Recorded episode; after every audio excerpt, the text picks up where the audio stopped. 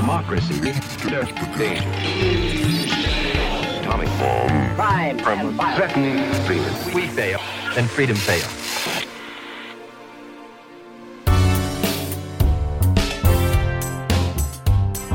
Welcome to Out of Order, a German Marshall Fund podcast discussing how our world was, is, and will be ordered. My name is Peter Sparding, and together with Rachel Tausendfreund, my colleague, I will function as the host of this new podcast.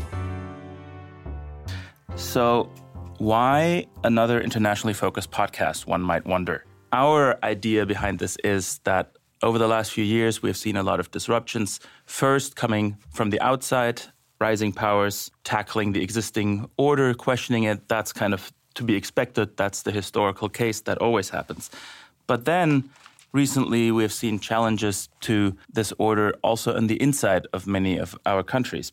We thought that a lot of these debates around these topics kind of happen in silos. So the idea was that we would bring together and bridge these debates a bit. So instead of having economists talk about the future of global trade or inequality, populism experts talking about populism, and tech experts like Amy talking about tech, we thought let's try to bring this all together and see what we can do with that. So that's that's the idea. I have with me for this first episode some of our uh, distinguished fellows and colleagues. I'll quickly introduce them. So we have uh, Amy Studdart, who's a fellow with us here at GMF. Hello. We have Hans Kundnani, he's uh, another fellow here at uh, GMF. Hi. And as mentioned before, Rachel, in from Berlin, um, also with us here in DC today. Hi, pleasure to be here. Today, we thought, well, as a jumping off point for this discussion, we'll, we'll take a, a newsy topic. Um, and since we have Rachel in town from Berlin, I am German, Hans likes Germany, and Amy also likes Germany. we, we thought let's let's start with uh, what's happening there and, and kind of take it from there. So Germany is an interesting um, issue in this regard because it was for a long time seen as kind of the last man or last woman standing. It didn't seem as affected by uh, developments, but now over the last year or so, we've seen both on the inside with the election uh, in September that brought a new party into parliament and the inability to form a government now that there is now some trouble also in Germany. Plus, we have now seen a debate within Germany about its role in the world and whether things that were taken for granted, like transatlantic relations, are still as they were. So, since Rachel, you're in from Berlin, why don't you kind of uh, give us, uh, kick us off and give us the, the view from Berlin of where things stand? Yeah, the view from Berlin is pretty cloudy. Like you said, there was this sort of moment after Brexit, before Macron's election, that everyone was looking to Merkel, who'd just been, you know, named Person of the Year, and and after she gave her sort of differentiated uh, statement about after Trump's election, you know, there were lots of pieces. I think, especially in the U.S., less so in Germany, saying, "Oh, Merkel's the new leader of the free world, the new defender of the liberal order," and she seemed she seemed really solid and stable, and Germany seemed really solid and stable. Fast forward to the election, and you have a right wing party getting 13% of the vote, bigger than any, more of the vote than any of the small parties, and entering the German parliament for the first time, a right wing party. What do you mean by the small parties? Right. So Germany has a slightly more complicated party system. You have the two big tent parties, or at least they used to be big tent parties, and they're supposed to be big tent parties. So the Christian Democrats, center right, Social Democrats, center left. It's even a little bit more complicated than that because there's a Bavarian wing to the Christian Democrats, and I'm just going to lump them together. And then you have the smaller parties that usually get somewhere between, you know, 7, 8, 10, 15% of the vote. Those are the Greens, the Green Party, they're similar to all of Europeans' Green parties. And then you have the Left Party, which splintered from the Social Democrats a while ago. And then on the sort of center right side, you have the Liberals or the Free Democrats. These were the traditional um, parties for the last few elections. Um, and then this time entering the scene, you have the Alternative for Germany party, the AfD, and that's a you know a right wing party. Basically, what happened is first of all, you have a right wing party entering. Second of all, you have Merkel winning the election, but having lost actually um, a, a big chunk of the vote. And so she was left a chancellor with whom nobody wanted to govern because the other thing about the German system is um, usually, unless one party gets a simple majority, which is very rarely the case, they have to they have to find a party that will govern with them. So Merkel won, but right away the Social Democrats said we're not going to run uh, we're not going to run the government with her. We don't want to be a junior partner, and and then they tried to build this um, novel coalition between the Greens and the Liberals, which everyone called the Jamaica Coalition because of the colors black, green, yellow, which was, you know, that's a very, I think, German particularity that everyone um, referred to this as Jamaica. But for about four weeks, all of the talk was of this Jamaica coalition. Isn't it going to be interesting and cool and different? Though some people, including Han, said that's not going to work. And in this case, it might not work. It might not work. Yeah. Okay. I don't want to give you too much credit. um, and and in fact, it didn't work. So they talked for about four weeks. Then the liberals said, "Nope, not doing it." Um, and so Germany still has no government. it has an acting government, but not a new government. They have so they have a new parliament, and they have the old government still acting. Um, and So, I mean, as someone who doesn't follow German politics particularly closely, one of the things I found really interesting about the debate around what's gone on here is this question about is this just, you know, politics as usual in Germany? Or does it have something to do with these broader trends that we're seeing internationally around rising populism and people looking for alternatives to the normal mainstream parties? I'd be interested to hear all of your takes on that. Yeah, I mean, Hans, I don't know if you want to jump in. I, I, I would say yes, it's related to the kind of weakening of this center um, that we're seeing in, in lots of places. Um, and there might be some, you know, some special Germanisms about the case. Um, Hans, what do you think? Yeah, I think that's a great question, um, and I think what, I, I agree with you, Rachel, that there are, this is part of a of a broader trend, um, sort of um, shift towards the extremes. Um, but there are some things that are peculiar about the German version of this. Um, and in particular, I think, um, I mean, actually, the way I think about it is that what we've seen in Germany is, is somewhat of an extreme form in some ways um, of, of what's happening elsewhere. And what I mean by that is that um, you have this um, convergence in the centre ground. Um, you know, so throughout the West, it seems to me, at least if you think about Britain and America um, and Germany and, and other countries, um, you've had the centre left and centre parties kind of converging um, in this centre ground, um, particularly around economic policy. Um, you know, a, a, an economic policy that critics would call neoliberalism, and and and um, as a consequence, extreme parties becoming stronger.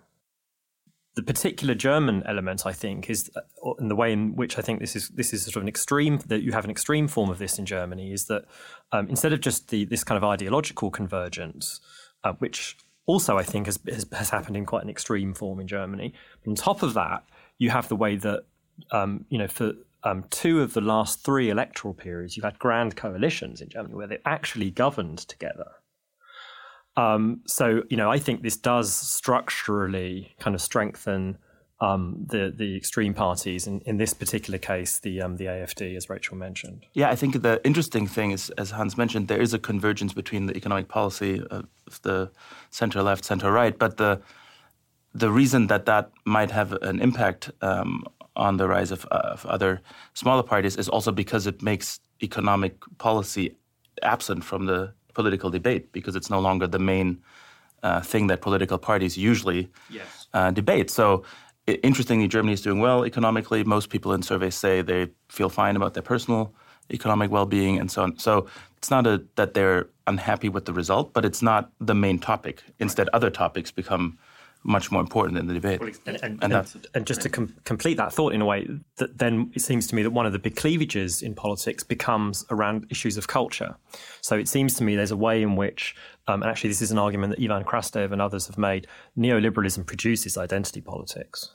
Yeah, which in, in Germany, I think you have two two sort of special um, pieces to this, which is first of all, the SPD in the the Social Democrats in the last election, they did try to talk about economics and say, you know, inequality is a real problem. Um, we're not doing enough to help the poor. The problem was they had been in the government, so it's kind of hard to come out and say we're going the wrong path, we're doing all the wrong policies, and you know, not have everyone question, yeah, but weren't you governing when all of these policies were made, right? So that's part of the problem with the Social Democrats positioning themselves in the Grand Coalition. And then the cultural element is, of course, the you know migration crisis, refugee crisis, which even you know even outside of everything else would have brought cultural issues and what is Germany and what is the future of Germanness in Germany um, would have brought it to the fore.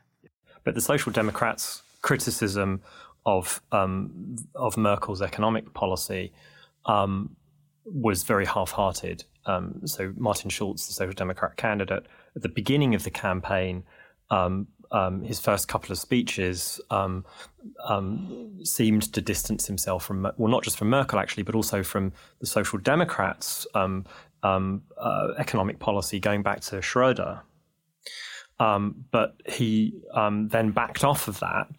and here, in a sense, in defense of Schulz, I have, I think you have to say that the reason he did that um, I mean, I wish he'd gone further with it too, but the reason he did that was because he knew that this is very this is this is basically you know there is a consensus among the German population behind this economic policy. You know, um, as Adam Tooze um, phrases it, you know, hegemony. Uh, uh, sorry, austerity is so hegemonic in Germany that in some ways, I mean, I think one of the interesting questions is if Schulz had have gone further in this criticism of, of, of Merkel and, and, and, essentially moved to the left on economic policy, would he have done better than he actually did in the election or worse? And I think that's a, I don't know the answer to that question, but I think there's, a, there's a, at least a chance. Um, I don't know what you think, Peter, but I think there's at least a chance that they would have got even, you know, an even lower share of the vote um, than the 20, 20 points, 20% yeah. that, that they got. Yeah, and there is already a party in the political spectrum in Germany, the left that was mentioned before, that does that. So it's always difficult for the Social Democrats. They squeeze from multiple sides there, um, where to go, go to the center, go to the left. But there is already at least one alternative on that policy. Yeah, no, I, I would agree with that. I think um, we don't we don't know if it would have been even worse for this. I would have liked to see them try because then we would know, right? Exactly. um, you know, we don't know if political leadership can have any results because nobody's trying it. Yes, exactly. And and and even if they would have kind of done worse, it would have meant that um, I mean, in a sense, it would have been good for German democracy. I think, in in the sense that it would have meant that you would have had genuine alternatives in the centre ground of German politics. In other words, a centre right party and a centre left party offering real alternatives to each other. Um, um, and you know, my sense is that's that's just good for German democracy, even if it's bad for the SPD. And that's one of the interesting questions I think is whether there's now a sort of a zero sum game. Um, uh, you know, the, the, SPD now faces this difficult dilemma about whether it joins a grand coalition after all, or tolerates a minority uh, government led by Merkel. Um, and I do wonder whether actually now the there's a sort of divergence, as it were, between um, what's good for the SPD and what's good for German democracy. So, can I ask actually to bring this into a bit of an international sphere? So, initially, after the developments in the UK with Brexit and the election in the US, there were all these articles that Rachel mentioned, mostly not in Germany, but um, still about Angela Merkel being the new leader of the free world or whatever you want to call it. Those were, of course, and exaggerations. we took on a lot of that debate on the Out of Order blog, of course, and I think all yeah. three of you ended up writing various versions of Merkel will not save the liberal order. For different reasons. I was actually going to prod uh, Hans to, to explain, I think, because he makes the uh, has the, the case down the best. Uh, so, what, why that was, uh, in your view, never a, a, real opportunity, and what the current moment that now where we have a bit of uncertainty in German domestic politics, what does that mean now for this already fraught notion? Well, uh, yeah, I never understood this sort of idea of um, of you know Germany as the last woman man standing as. By the way, I think I think Germany's masculine. It's not. It's, it's the last man standing, even though the chancellor is female because it's the fatherland. Yes, um, so actually, Germany's masculine, unlike some other countries. Um, anyway, I never understood this idea of, of Germany as the last man standing, um, um, let alone this, I think, completely absurd idea that um, that Merkel was the new leader of the of the free world. Um, insofar as that idea of the U.S. president as the leader of the free world during the Cold War made any sense, and it wasn't a term that I would normally use, but but people who used it, what they meant by that was that um, you had um, this power, the United States, that had these vast military resources that it was prepared to use to defend democracy. Now, Germany is just not in that position. So you can't simply become the leader of the free world um, as the Chancellor of Germany just because people like you um, or because you stand for the right principles. Um, you know, if there's an analogy with the Cold War, I think it would be something like, you know, Sweden during the Cold War or something like that. You know, it says all the right things, but you just don't have the power resources. Um, and more importantly, and this in a sense takes us to the broader discussion of the liberal international order and the crisis in the liberal international order, um, it seems to me that that um, you know Germany is kind of a free rider in the liberal international order. So I think there's a you know, and, and I mean that both in terms of security um, and in terms and in economic terms, you know, which is to do with the German current account surplus and so on. Um, the role that the US traditionally has played as sort of hegemon in the liberal international order has been to provide these public goods, um, and it, it's not just that Germany can't provide those public goods, can't replace the US in providing those public goods, but it's actually that it requires another power to provide those public goods to Germany because it's particularly dependent um, on the provision of these public goods, even beyond other comparable EU member states like France um, and the UK. And again, I'm thinking both in, in economic terms and in security terms.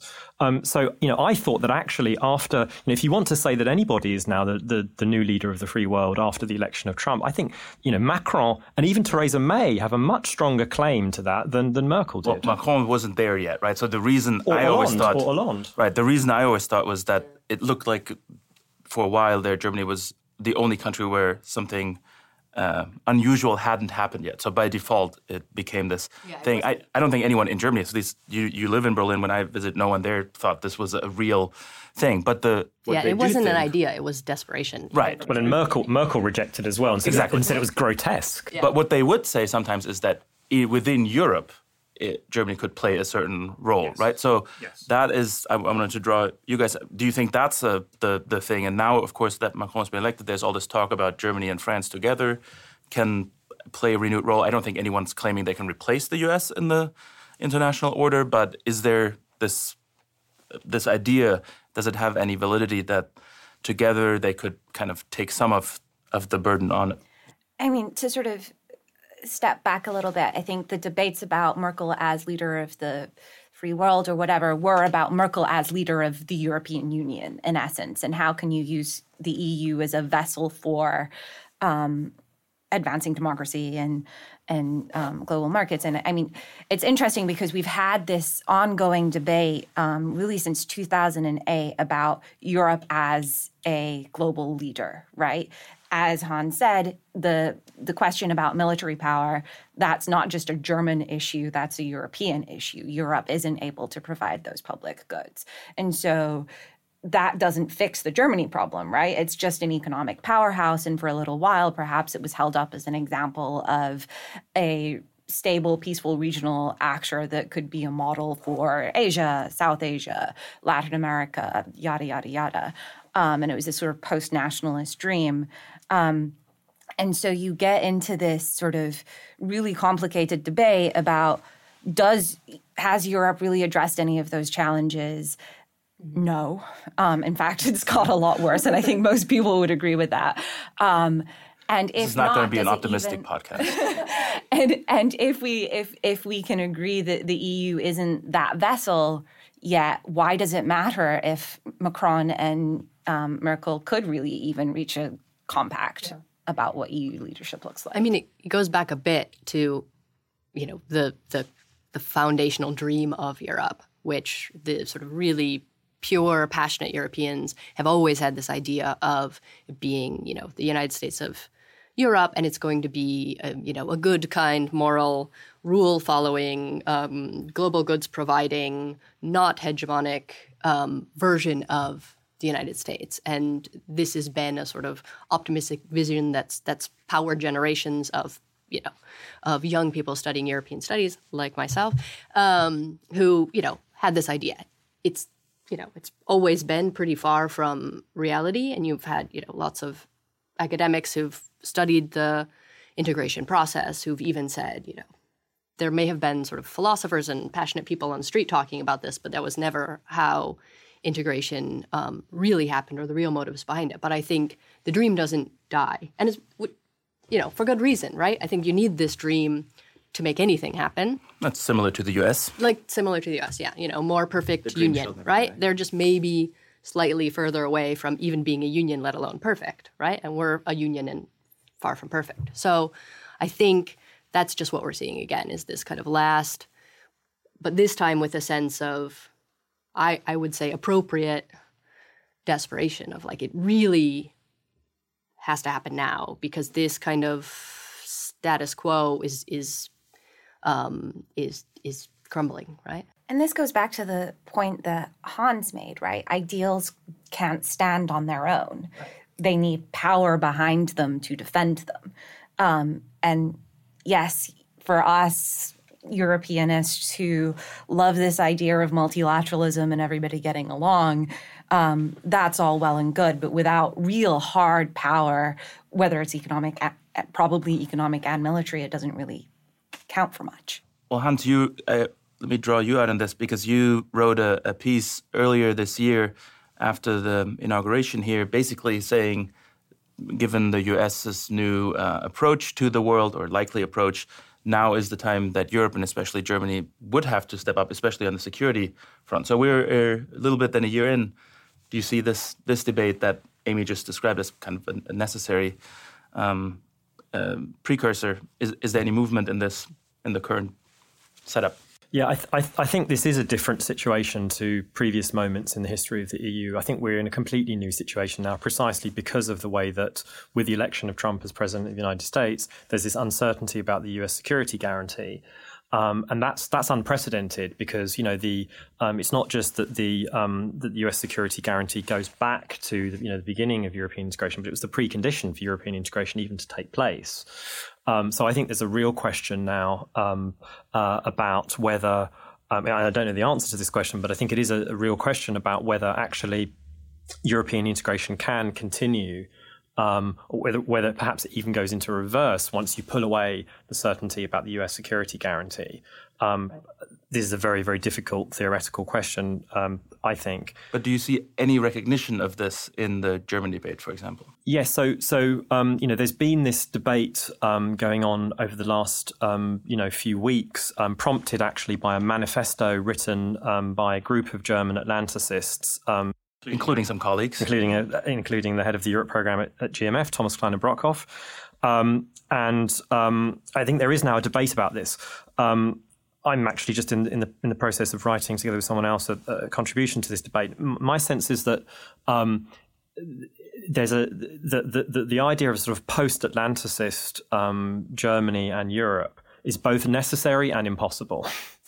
Um, you know, it's necessary because I think actually this uncertainty about the U.S. security guarantee is not going to go away.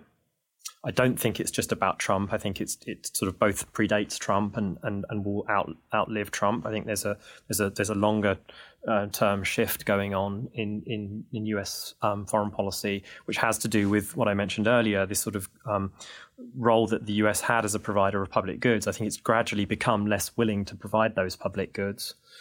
Um, so I think it means that actually um, Europeans are now in this completely um, unprecedented situation and do need to become strategically autonomous, to use the term that, that's, that's used a lot in these debates. But at the same time, that is basically impossible for them to do, at least in the um, short or medium term, um, mainly because. I mean, partly because of some of these institutional questions and the and the and the fault lines within the EU that, that you mentioned, um, Amy, but also because in the end, um, the amount of money that you'd have to spend is just beyond the the ability um, of, of Europeans to, to do. You know, they've been struggling, and, and again, here Germany is a sort of extreme case. It's one of the worst offenders. Um, um, it's been struggling to get to two percent of, of GDP uh, on defence, which is what NATO countries commit to. Um, but I think actually, if you were to be really strategically autonomous, um, um, you would have to go way beyond two percent. Is my is my sense. Sure. Especially if each individual country is spending their 2% and there's a lot of sort of overlap, right? Because that's the other debate is they are actually spending cumulatively a certain amount on defense. Um, it's just they're not getting much bang for the buck because there's a lot of kind of overlap and then gaps, uh, you know, real capacity gaps. The other thing that I find interesting in terms of this debate of you know Europeans being responsible for their own security and um, and kind of pushing Europe for, forward in this. And there is some there's some momentum right now be, um, behind defense cooperation, which is interesting.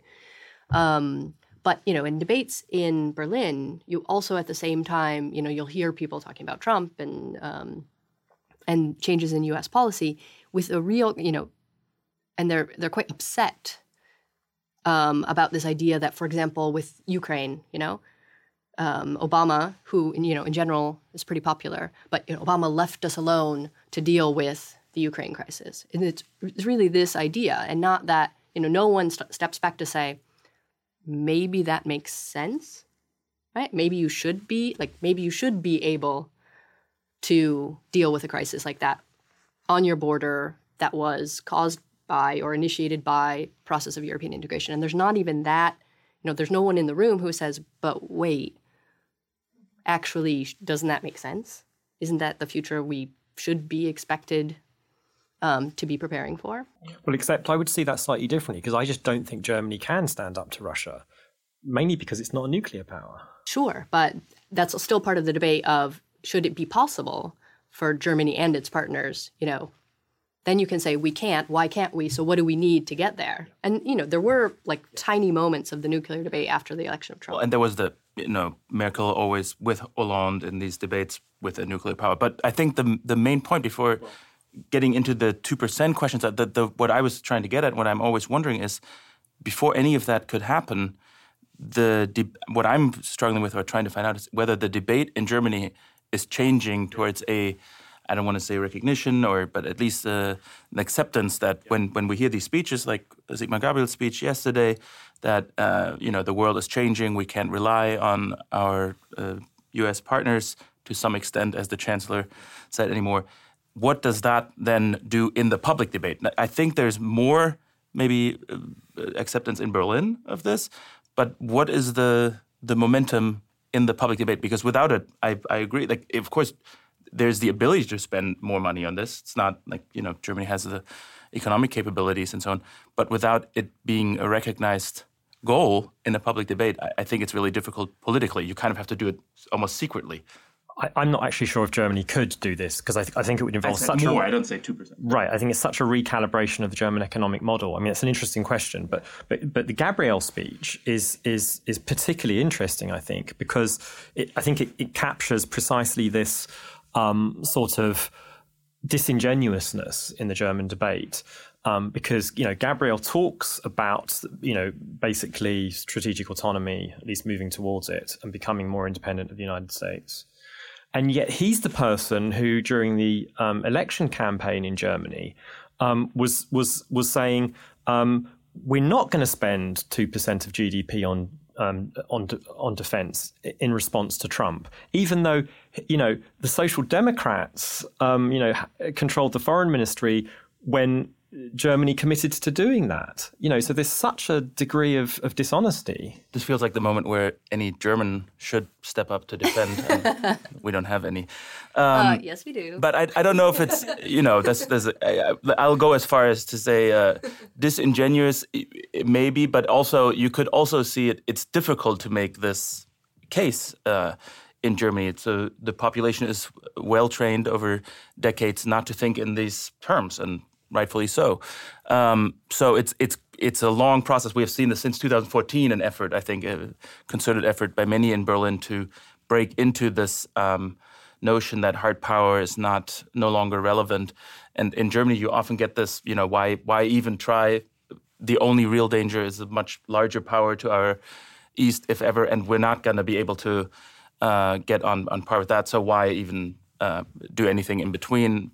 So there's, I, I, think you could, you know, the, the, the generous case would be to say German politicians are slowly pre- laying the groundwork, and of course the campaign kind of can be taken out. And actually, maybe to bring this to a transatlantic focus, since we're yeah. uh, discussing this transatlantically, I think the the one of the problems is with the election of um, Donald Trump is that he, for those people who don't want to move in this direction, Trump's um, kind of comments on this give a great excuse because now in the German debate or in other debates, you can say, well, we're not going to do it just because the US president, in this case, a very unpopular president, is telling us that we now need to do this.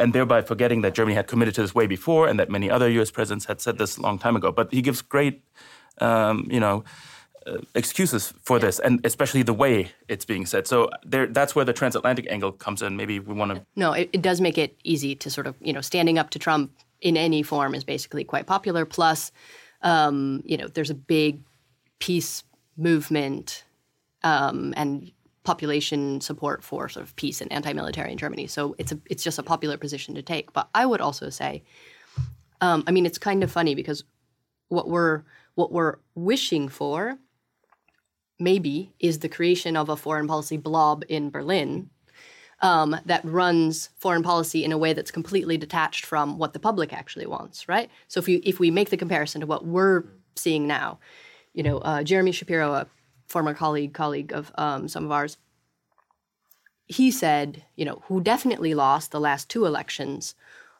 was the foreign policy community, right? Because Obama beat, I mean, two election cycles, because Obama beat Clinton and Trump beat Clinton, and Trump beat all the sort of foreign policy establishment. So who's losing is the blob, is this is this foreign policy consensus.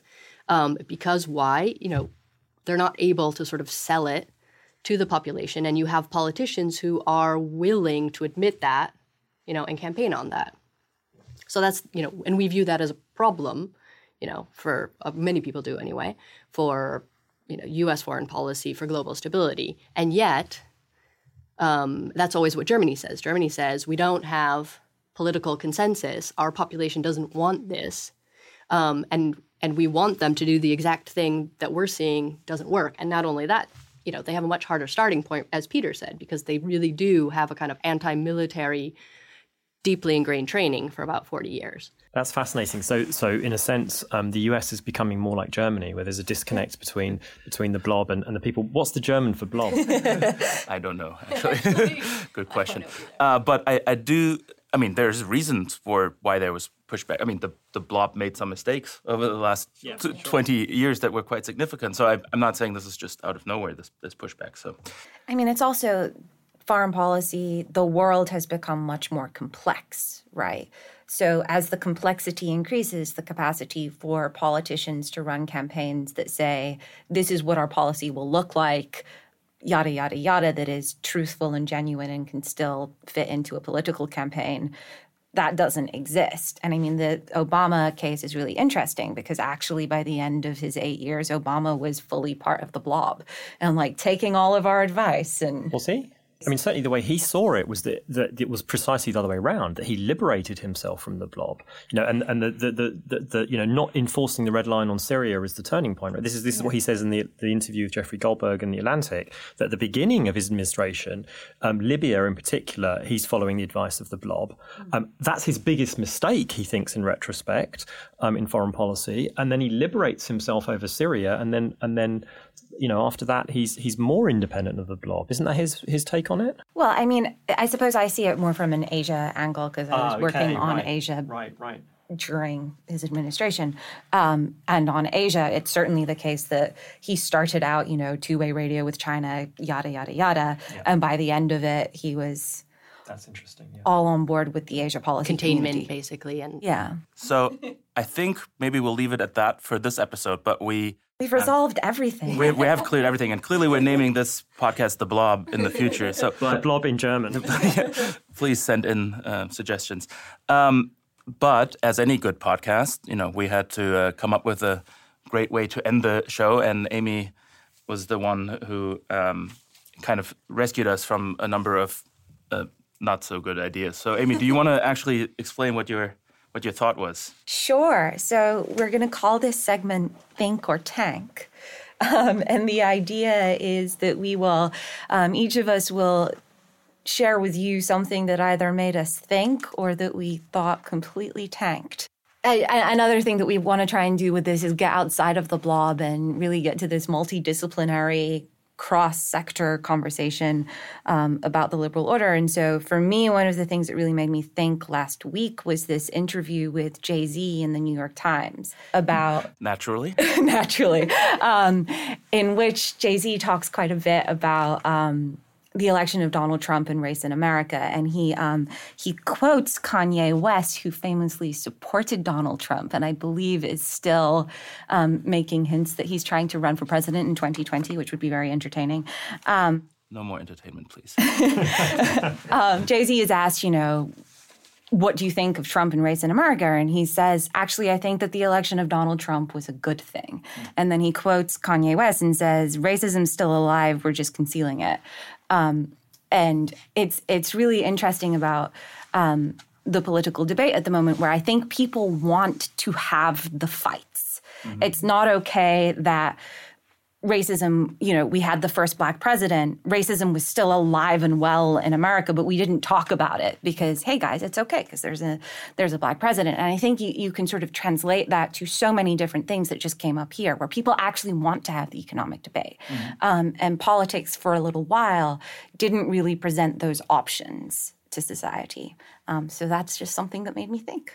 That's your thing. Good. I'm I'm actually going to jump in only because mine is very closely related. I also have a think. There's a piece in the Atlantic by Stephen Metcalf about John Wayne and American masculinity. And there's also a podcast about it, Radio Atlantic, which is so I recommend both of those. Um, and I think you know, first of all, just sort of the idea of John Wayne and the history of how John Wayne become became this um, ideal figure for American masculinity is is interesting. Um, but I, I think it's related in the sense of you know it's sort of part of or it's you know definitely this article and that podcast was uh, you know related to the Me Too debate and that too I think is happening because Trump won. Had Trump lost, it would have been the Obama moment where we would have said, okay, yes, you know, his behavior was problematic and there is some problematic behavior out there, but now we have a female president, so clearly everything is fine. Um, but then he won and she lost. And therefore, this narrative of clearly everything is fine doesn't work. And, um, and now I think we're having this whole debate precisely because he won. Um, and it's, you know, it's pushing people to. So we have two pieces that say, great, Trump won. It's really helpful. Good. yeah. That, that's, that's my interpretation of the piece. The piece is really just about um, uh, John Wayne and masculinity. But Wow. Well, I, it's difficult to follow those because they both sound really interesting. Um, mine is going to seem boring in comparison because I was trying to think. I'm still following, so it's going to get even worse. Okay. but but I'm counting on you to have a tank, Hans. No, I'm afraid not. Um, I was Are we trying. all just going to be really nice about Well, so well, first next next time. time, if I'm invited back, I will come up with a tank. Um, But I was trying to simply, since we were talking about the German election and its implications, I was trying to think of the best things to read on the German election. So the two, uh, if I can have two, if that's all right. Um, the first is the um, Spiegel, the Spiegel um, uh, in-depth um, report on the Schulz campaign. A reporter from the Spiegel accompanied Schulz, and it's an incredible. Um, Is it in English too? it is in English, exactly, on the Spiegel website. Um, and it's just an incredible um, kind of um, glimpse inside the, the Schulz campaign and the, the dysfunctionality of it, and precisely all of the issues we were talking about earlier the inability of Schulz to take on Merkel and offer an alternative. and to, about uh, currywurst in Berlin, right? I- it, ex- exactly, yes. Um, yes, currywurst does seem to play quite a big, um, quite a big role in it. Um, so that that is a, I think that just gives a great insight into into what went wrong for the Social Democrats. And the second piece that I'd like to re- recommend, which is more sort of analysis, is a piece by Claus Offe, um, who's a German academic, a socio- sociologist, um, who I think is one of the most incisive um, analysts of Germany, of Europe in general. And he wrote a great book called Europe Entrapped, which um, analyzes kind of where Europe's at. It's a couple of years old now, but still very, very good in terms of analyzing the fault lines within Europe and how difficult it is to kind of overcome overcome them. Um, anyhow, he wrote a, uh, a much shorter piece um, um, right after the, the German election um, at the beginning of October simply called After the German Election What Happens Next. It was published on Social Europe, um, and it's one of the best um, things I've read um, about um, about what really happened in, in the German election from sort of you know thirty five thousand feet, um, and in particular, it's what we discussed earlier. It's about the the, the way that um, the sort of grand coalitions have you know produced a certain kind of complacency. Um, uh, in German politics, and that, in a sense, what's happened with the, the election this year is that the centrist parties have been punished for that. Okay, so I'm. Uh, I also have a think uh, piece to offer, and as is often the case, Hans has kind of already ruined it for me because he mentioned it in the debate. Um, so I was going to do the, uh, you know, good uh, thing as a GMF employee and plug uh, this transatlantic manifesto, and I will go as far as say and end the ensuing debate. So there's. Um, the manifesto itself, which was published in English in the New York Times, and we will link to it. And then there was a response in uh, Germany in Die Zeit by um, journalists from that newspaper. And I happen to know that others, uh, maybe around the table, are itching to also get into this uh, debate. So um, follow uh, this. It's it's kind of about what we discussed: um, how Germany responds and deals with the new transatlantic world. Okay, I will do a tank. Oh, great. um, just for the sake of the feature. Um, poor John McCain's social media team. What happened? Unfollow McCain. Oh, yeah. So, oh, yeah was... so McCain's social media team tweeted out a thing pleading for 75 more followers so that they could hit 3 million. This in the midst, of course, of the tax debate and John McCain's um, uh, voting in favor of it and support of it. Um, so that was a bit of a. What happened? Uh, he lost. I, I, when I looked at it, he he'd lost around seventy five thousand followers, but that was yesterday, so he's a lot further off three million than he had been. Uh, I mean, it's a, it's just um, it's interesting in the context of the liberal order piece as well, because so many of us looked at McCain and we were like, yes, here is the principled Republican mm-hmm. yeah. who you know really does stand for the liberal international order, and then um, and people were very excited about it, and of course his vote on the um, healthcare bill was delightful for many of us. Um, and now you you see his reputation just sort of panning again. Um, so, Peter, social media is difficult. So I think we'll we'll close this pilot episode. Um, if this works well, we'll come back. If not, we will also come back.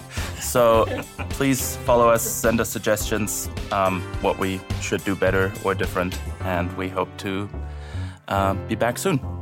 Thanks.